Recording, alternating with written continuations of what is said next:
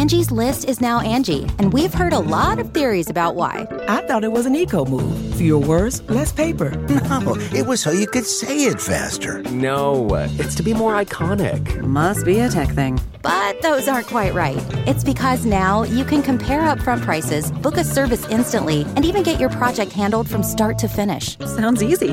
It is, and it makes us so much more than just a list. Get started at Angi.com. That's A N G I, or download the app today.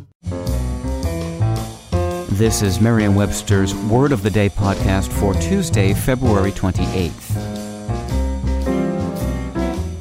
Brought to you by the new Merriam Webster's Advanced Learners English Dictionary, designed for students and teachers of English as a second language. Learn more at learnersdictionary.com. The word of the day for February 28th is livelong, spelled as one word, L I V E L O N G. Livelong is an adjective that means whole or entire.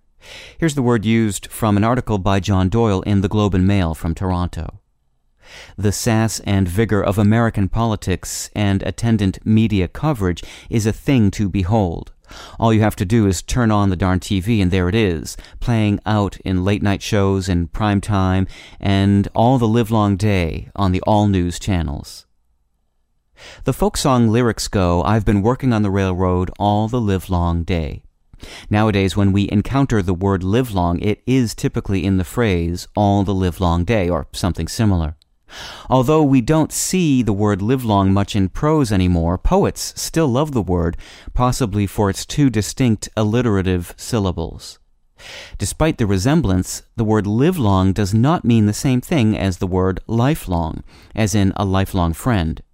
In fact, the words aren't even closely related. The live in livelong derives from lef, L-E-F, a Middle English word meaning dear or beloved.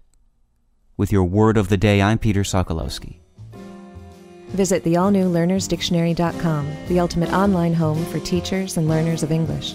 A free online dictionary, audio pronunciations, custom study lists, and interactive exercises are available now at learnersdictionary.com.